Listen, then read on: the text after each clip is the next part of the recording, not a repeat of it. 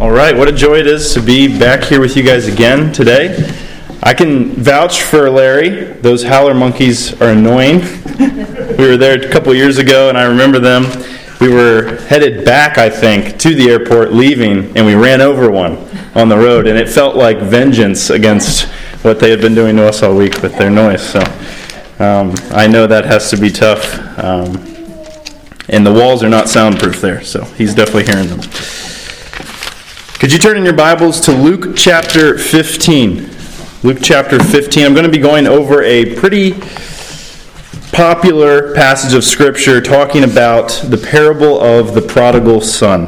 Um, and I have titled the sermon today, Further Insights into the Father's Love. Um, so I do believe that the main point of this passage or this parable is the older brother. Okay? But I'm not going to talk about the older brother today. I'm going to talk about the, the prodigal son um, and how the father loves. So, the goal for us today is upon reading Scripture uh, to be overwhelmingly encouraged by the father's love for us, and then go and show that love to those around us to serve him more, to be motivated to do that. Um, because the person who, uh, who God loves much um, is because they see how he loves them much. Um, and they're going to go and then love much to those around them. So that's the goal for today, and, and I, I, pray that happens. So before we get started, I need God, and you need God to help us. So we must we must go to Him. Father, it's amazing that we even get to call you that.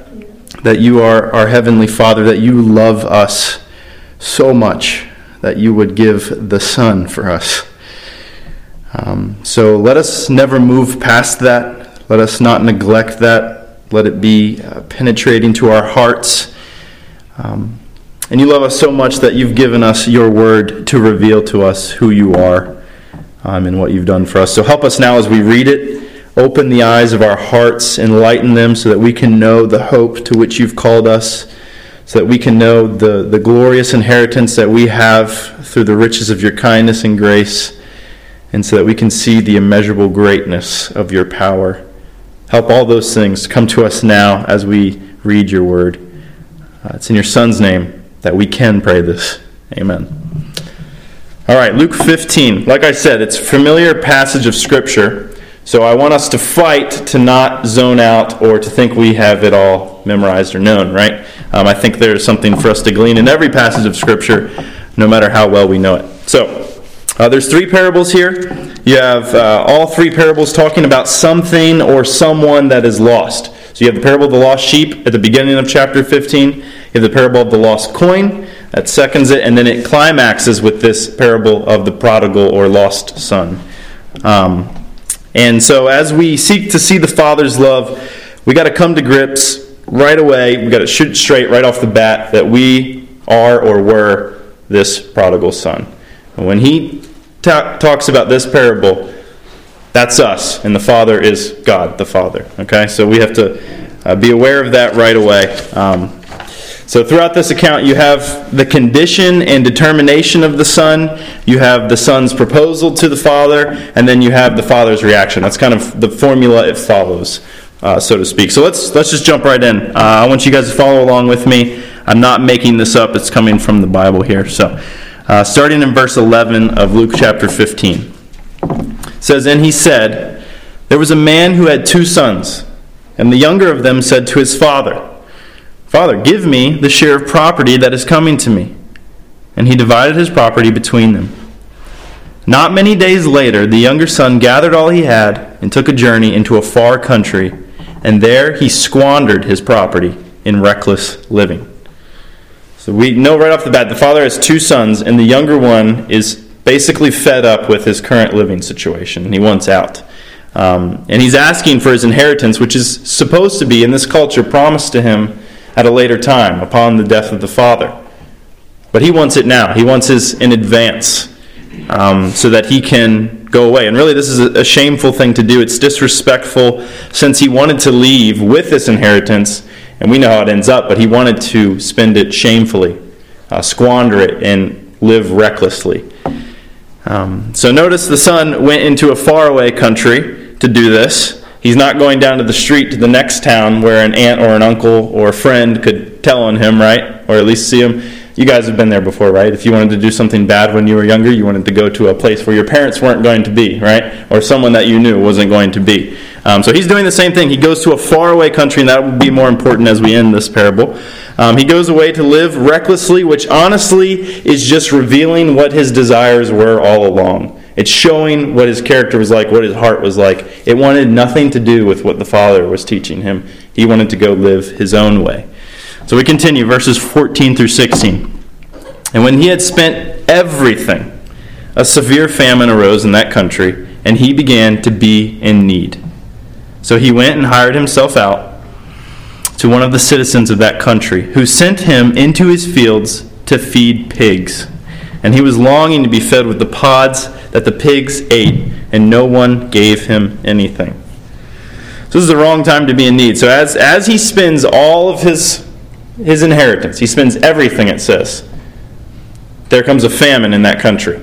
Okay, so he's really in a bad spot. It's really to show the utter destitution apart from his father. Okay? He's without his father, he's destitute, He's now in the pig pen. He hired himself out to one of the citizens of that country, and he's feeding the pigs, and he's so hungry, he's such in need that he is desiring to eat the food that he's feeding the pigs with. Okay, which is probably disgusting, I'm assuming. I've never fed pigs, but I imagine you don't give them um, steak and potatoes, I assume, right? So, uh, he's in trouble. He's got no one to blame but himself in this moment. His sin was great, it was massive, and now the shame and guilt of all that sin he's feeling. It's, uh, it's like a cherry on top of this mountain of sin that he is uh, involved in. And like I said, he gets this job feeding pigs. Um, this is just to show he's absolutely lost uh, apart from the Father. And remember, back to what I said at the beginning we were this son. If, if we're in Christ, this is a past tense version of us. If you're not, this is you currently. So it leads him to a pig pen. He's puffed up with pride, thinking that he could have done it on his own. His, his way was best. In other words, his life is coming to a crashing halt here, and it leaves him with a mess that is too great for himself to clean up. Uh, his sin is too great for himself to do something about it. So let's keep reading verses 17 through 19. But when he came to himself, he said, How many of my father's hired servants have more than enough bread, but I perish here with hunger? I will arise and go to my father, and I will say to him, Father, I have sinned against heaven and before you. I am no longer worthy to be called your son. Treat me as one of your hired servants. Interesting here. Interesting passage um, he came to himself. He had come to his senses, and he begins to plan this proposal to his father, right? Um, he's, he's kind of, what I like about this is uh, he's recognizing his sinfulness, he recognizes his need for the father, and then he starts, you know, uh, drumming up a, a speech inside of his head. Starts this inner dialogue with, like, oh, here's what I'm going to say. I think this will work. I think I've blown it as a son, but maybe if he, if, I, if he can take me back as one of his servants, that'll be good enough, right? I think he might do that. I mean, I lived with him for a long time. I know what he's like. He's got to at least get me back as a servant, right? He's starting this inner dialogue, trying to rehearse his speech, um, and he's saying all these things, and, he, and he's trying to work up the guts to say this. And I think we can resonate with this. I think we've been here. I was actually here not too long ago. We were playing football with the youth in the front yard of the church, and there was an event going on. There's cars lined up. And I punted a ball straight up into the air, recklessly, and it lands and it breaks the mirror off one of the cars in the driveway. Um, and I knew who car, whose car it was. So here I, I, as a 23 year old at the time, was trying to rehearse a speech in my head to say to this person about breaking their mirror. I felt like I was a kid again. It was really nostalgic, like I had just broken a window as an eight-year-old at my neighbor's house with a ball or something, right? So I was I was rehearsing the speech to go talk to them, and it reminded me of when I was a child. But anyway, this is kind of what he's doing here. He's having this inner dialogue with himself, rehearsing this speech, getting the guts, working up the guts to go say this to his father. So finally, he's ready to make this long journey home. Remember, he's hungry. He's in big need here and he went far away. Okay, so there's a long journey home, and he's famished and he's in need. He's weak. Uh, so he's going back home to repent and see if there's any chance of, of being taken back in. And, and I say that because it says in the text here, he came to himself. Um, and he's saying, I have sinned against heaven and before the Father. So he's, he's recognizing his sinfulness, and at the same time, he's recognizing his need for the Father there. Okay? Remember, this is a parable, but we're drawing principles and applications from it. So, he, uh, he's ready just already shooting just to be a, a, servant. That's what he's aiming for here. So he's probably not very confident that he's going to get a nice welcome when he gets back. And so here, when we get to verse 20, we are starting to see the Father's love is going to become very real and very highlighted in these passages. So I'm going to finish this passage here, 20 through 24, and then I want to give three insights from this text and the overarching, overwhelming theme of God in the Bible um, to show how his love is for us. And then I want to give one challenge after that. So we get to verse 20 of chapter 15. And this is what it says. And he arose and came to his father. So he did exactly what he said he was going to do. He rose and came to his father. But while he was still a long way off, his father saw him and felt compassion, and ran and embraced him and kissed him. And the son said to him, Father, I have sinned against heaven and before you. I am no longer worthy to be called your son. There's the speech he's rehearsed. He had it down pat, right? Verse 22 But the father said to his servants, Bring quickly the best robe and put it on him, and put a ring on his hand and shoes on his feet, and bring the fattened calf and kill it, and let us eat and celebrate. For this my son was dead and is alive again. He was lost and is found and they began to celebrate. This section is amazing because, um, again, we were, are the Son, and God the Father is the Father here. This is why Jesus is saying this parable. He's, he's using it to sim- symbolize something better and something greater. So you have the Son, who has literally only done wrong to the Father since he's left. He's made an awful name for himself. You have to think he, he lived recklessly in this faraway country. So this the name of that family is probably just uh, decimated in that country. They probably think very ill of this family um, for how the son lived. Right. So he's done that. He's also depleted the family of at least one third of their resources. Remember, the father split the resources, the inheritance, and he spent it all. Okay, so he's depleted them of that, and I'm sure they're not easily won back. Big sac, big, uh, a, a big mess up there. Um, and he's disgraced the home. He, he left the father and the elder brother to do all the work that's required on the land that they have, and whatever that means. But he's left the, he's left the family, um, which I'm, in this culture especially, he's very big help uh, to his family. So he's approaching home, and he's got the speech in hand, probably. He, he maybe wrote it down on a piece of papyrus or something, right? And, he, and he's ready to say this before the Father. Maybe he even wrote down some of his specific sins of which he did uh, partying, uh, drunkenness, um, all this different stuff, living recklessly. Maybe he did, I don't know. And as he's a long way off, the Father sees him.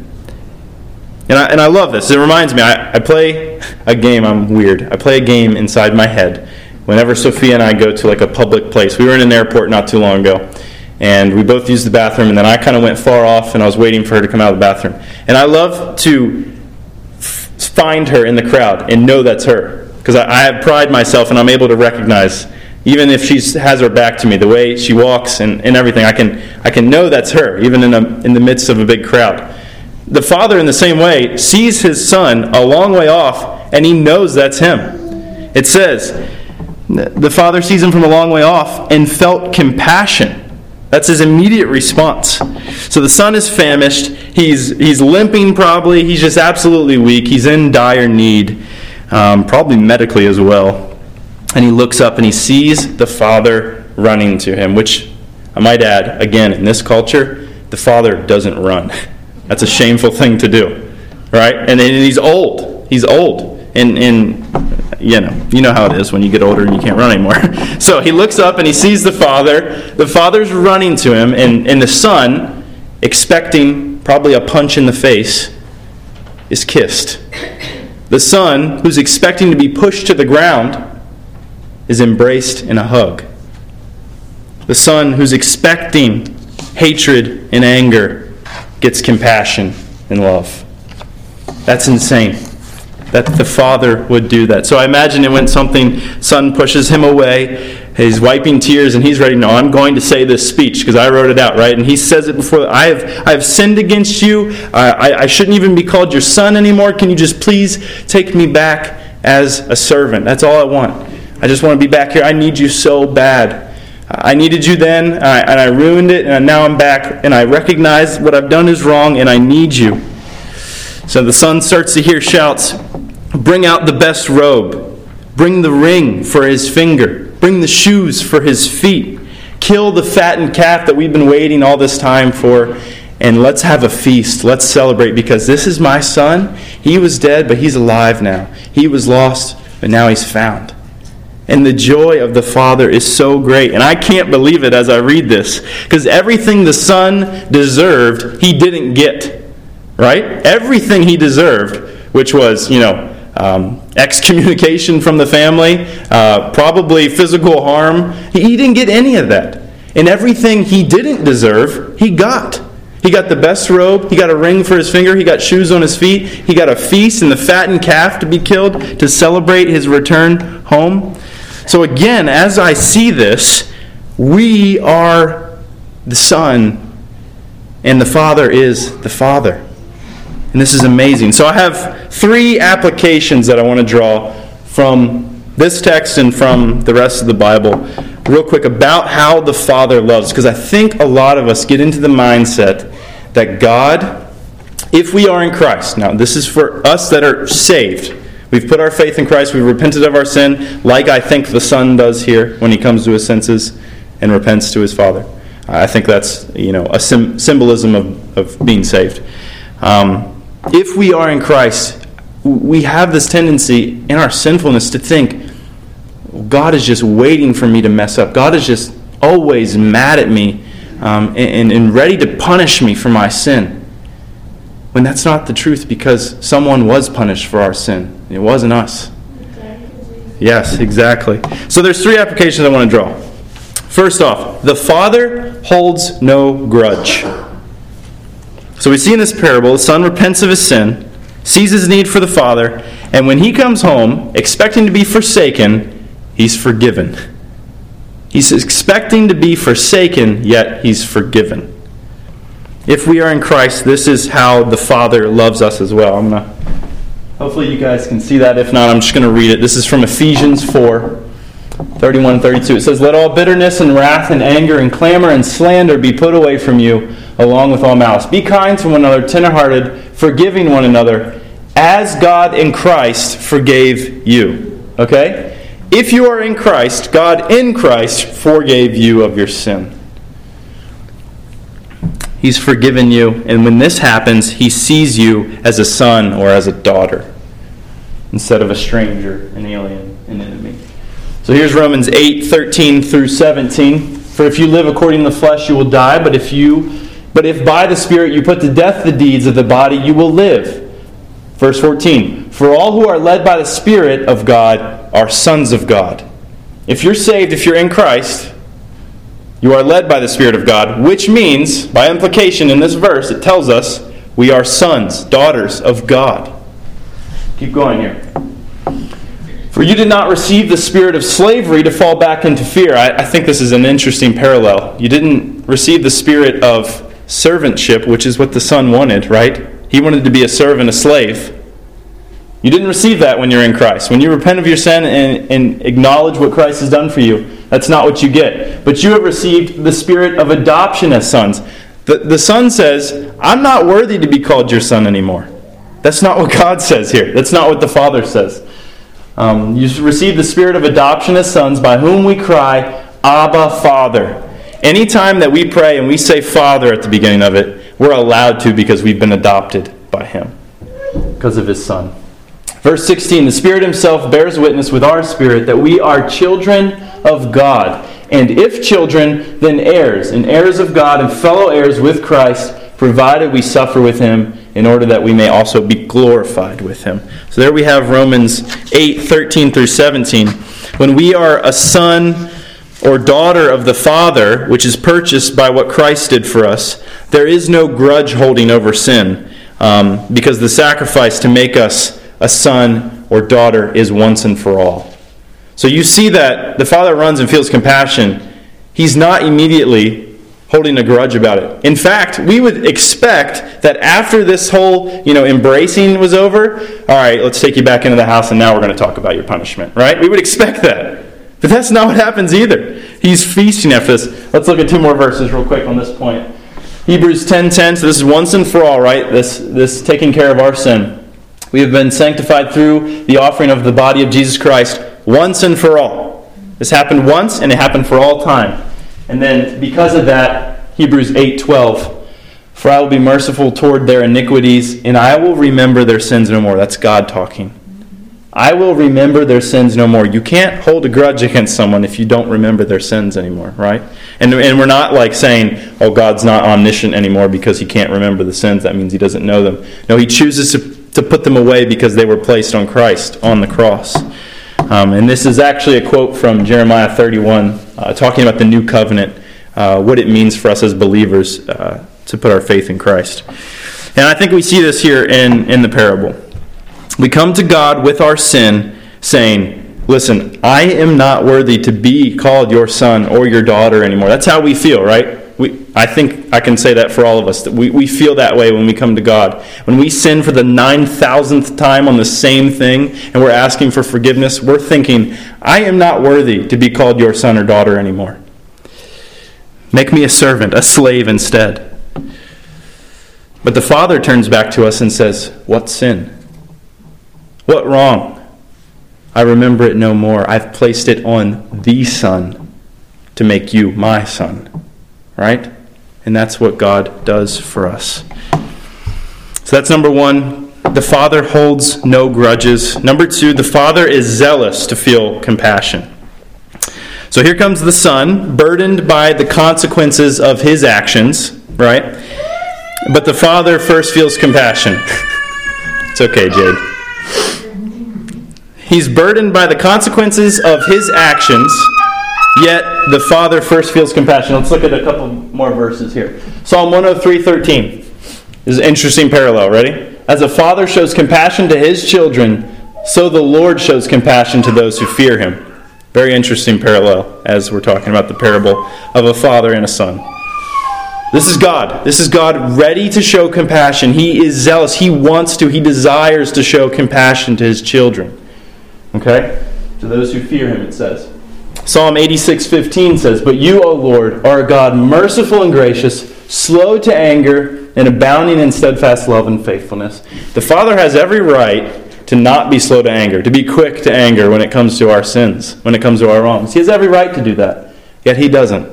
He's slow to anger. He abounds in steadfast love. It's overflowing, right? It's, it's coming out of him. It's what he loves to do. He loves to feel compassion for those that love him.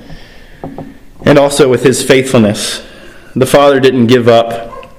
Uh, kind of maybe implies, since he saw him from a long way off, that he was constantly looking for his son to return, right? And he is quick to feel compassion immediately. It's the very next line in the verse. And he runs to him. The Father uh, is not angry at us as we tend to think, even when we mess it all up. He is zealous to show compassion, and he is running with arms wide open even when we are a long way off. And that happens quite a bit, right? We get a long way off. We're sinners. We, we do this all the time.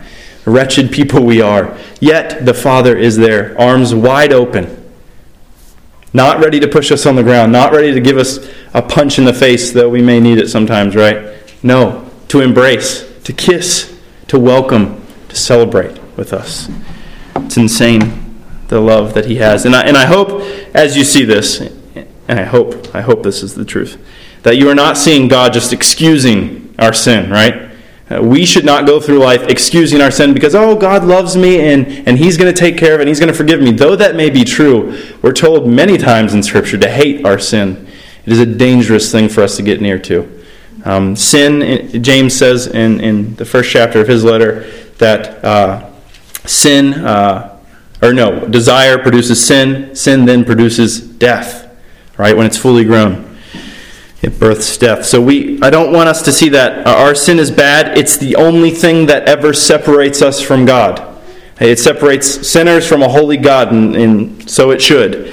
But since Jesus died as our substitute, then we are not seen as the lost daughter anymore. We're not seen as the dead son, right? Uh, we're not seen like that. We're alive and we're found, and this is how the Father sees us. So there's a there's a change that takes place when uh, Jesus takes our sins and then gives us His righteousness. He then sees us as righteousness, the, the righteousness of Christ. We're clothed in. We don't deserve that, but that's how He sees us. So we're seen as a son, we're seen as a daughter.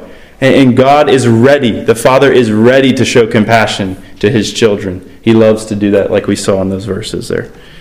So that's number two there.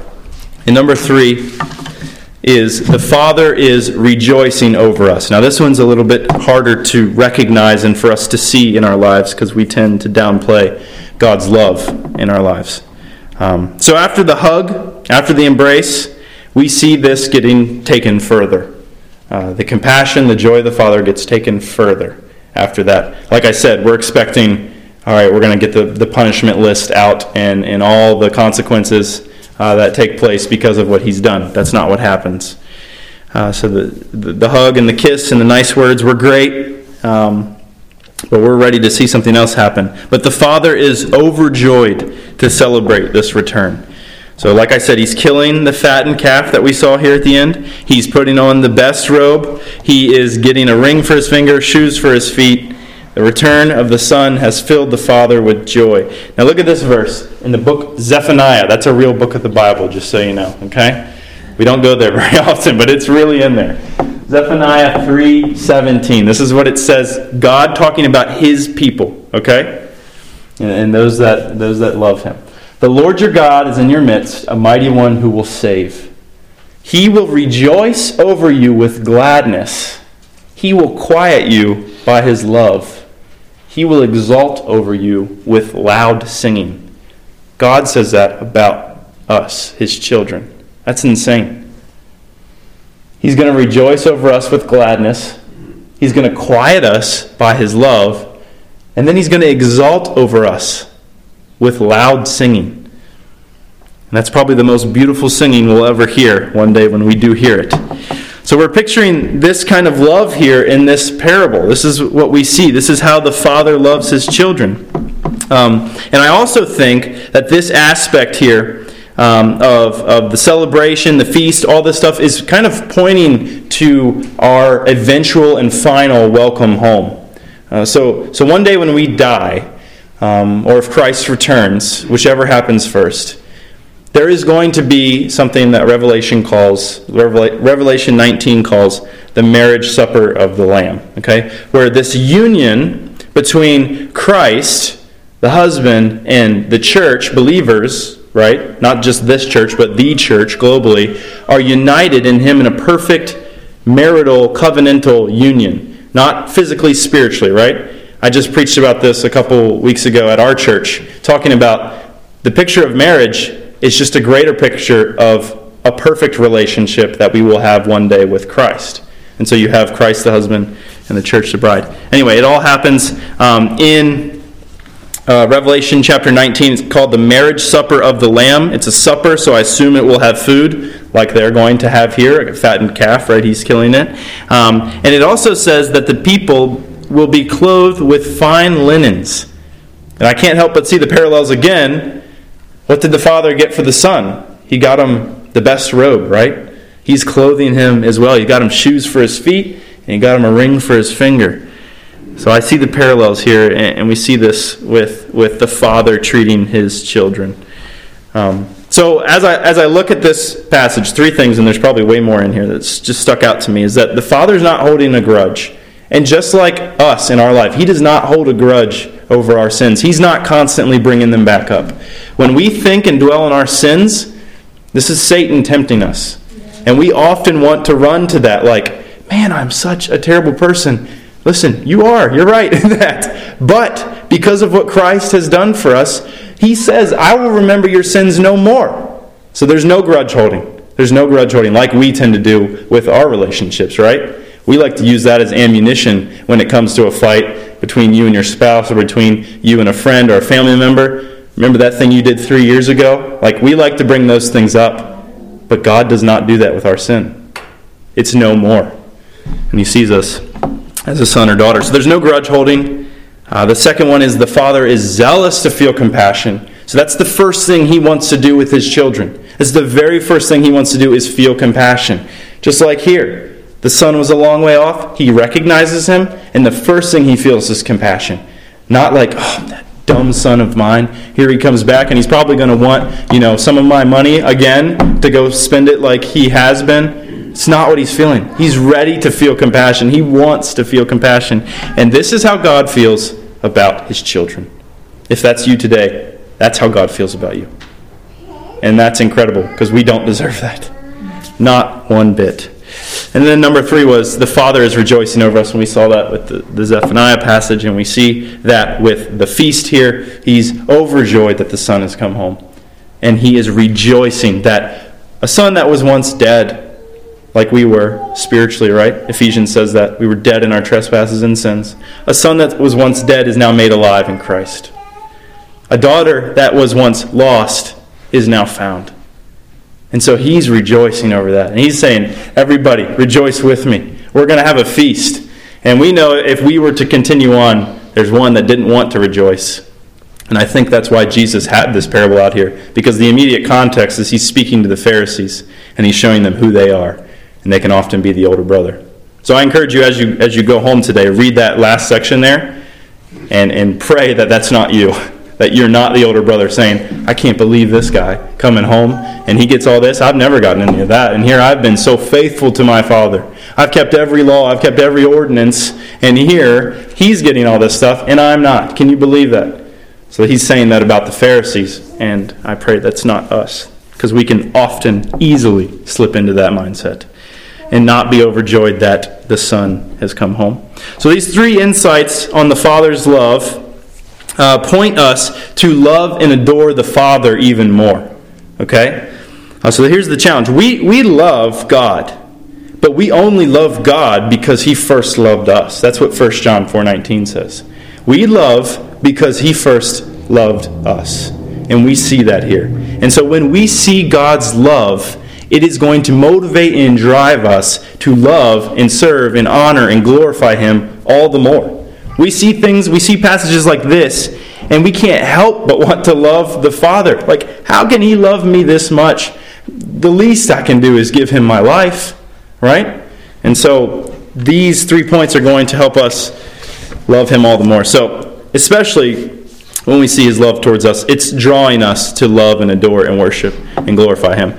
Uh, another point I want to say in this passage the son is feeding the pigs, right? And he's drawing up his speech. But in that, it's implied that he's seen he needs the Father. So it was the Father's love initially, before he had even left, that is now drawing him back to the Father. You see that? That's exactly what God does with us. We, we see our need for God and his love towards us and what he's done with his Son on the cross for our sake, and it draws us back to him. So even now, still, it's doing that. Um, so I, I'm honestly speechless when it comes to pondering how deep the Father's love is for sinners like you and me. And I don't think we'll ever understand it totally um, until one day when we're with Him. And even then, I'm not even sure if we'll still be able to grasp the depths of the Father's love for us. It's insane. And, and it's not only just the depths, it's the depths of which He went to make us a son or daughter. Uh, giving up his son. So when we messed it up, when we went astray, when we left for a faraway country, when we were reckless with our lives with no regard, yet he drew us back in, back to him with love and compassion to make enemies his sons and daughters. And that's what it says in Romans. Um, so today I want us to, as we leave here, meditate on this love. Um, so that we're driven to honor and glorify and serve Him all the more. So that we're driven to show this love to those around us to, to our spouses, to our family, to our friends, to strangers, to even enemies. God calls us to love our enemies too, and that's difficult. Um, sometimes, I don't know why. I don't know if this is just me. Sometimes it, it feels like it's hardest to love our family members, those closest to us. Sometimes it feels that way. Um, but here you have a father and son relationship, pretty close, and he shows only but compassion to him. So we take the love the Father shows us, and it motivates us to show it to others around us. Um, because this is what we need to do. This is what we're called to do, to make Him known amongst everyone we come into contact with. And we can do that by showing them His love. And we most do that by sharing the gospel. And not having the gospel just said, although that is the most important thing, but having the actions that go alongside of it. Right? And so we want to emulate or imitate what we see here, what the Father has done with the Son. Let me end with this verse in Revelation, and then I'll uh, pray for us. It says this Worthy are you, our Lord and God, to receive glory and honor and power, for you created all things, and by your will they existed and were created. It would be easy for us to make ourselves the main character of the story, but it, it's not. It always will be the Father, right? Because He's worthy to receive glory and honor and power. He created all things. By their will, they existed and He loves them, and He's shown that to us. So let me pray for us um, as we leave here today. Father, you are so good. Uh, we don't deserve your love. We don't deserve your grace. We don't deserve your mercy, your kindness, your compassion. We don't deserve it, but you give it to us so freely. You lavish it upon us with all wisdom and insight. Uh, so thank you, Lord. Thank you for that. Thank you for your Son. And thank you for making us sons and daughters. Uh, help us to be motivated by your love. Help us to meditate, ponder it, uh, to go back to your word, to read it over and over and over and over again, and, and ponder how deep your love is for us, God. Um, and then to go show that, to, to know you, and then to go make you known uh, to everyone around us. We love you. It's in your Son's name that we pray this. Amen. I'm reminded at the beginning of that song, it says that every tongue will confess and every knee will bow at the name of Jesus. Some will be made to, and some will do it willingly. And I hope that you will do it willingly. So let's pray as we end here today. Father, thank you for this time. Thank you for this church and the ministry that you have them doing here in this community. Uh, thank you for your word that reveals you. Help us to get into it every day, uh, seeking to know you more, seeking to honor you, seeking to find your love and then show it to those around us. In your son's name we pray. Amen.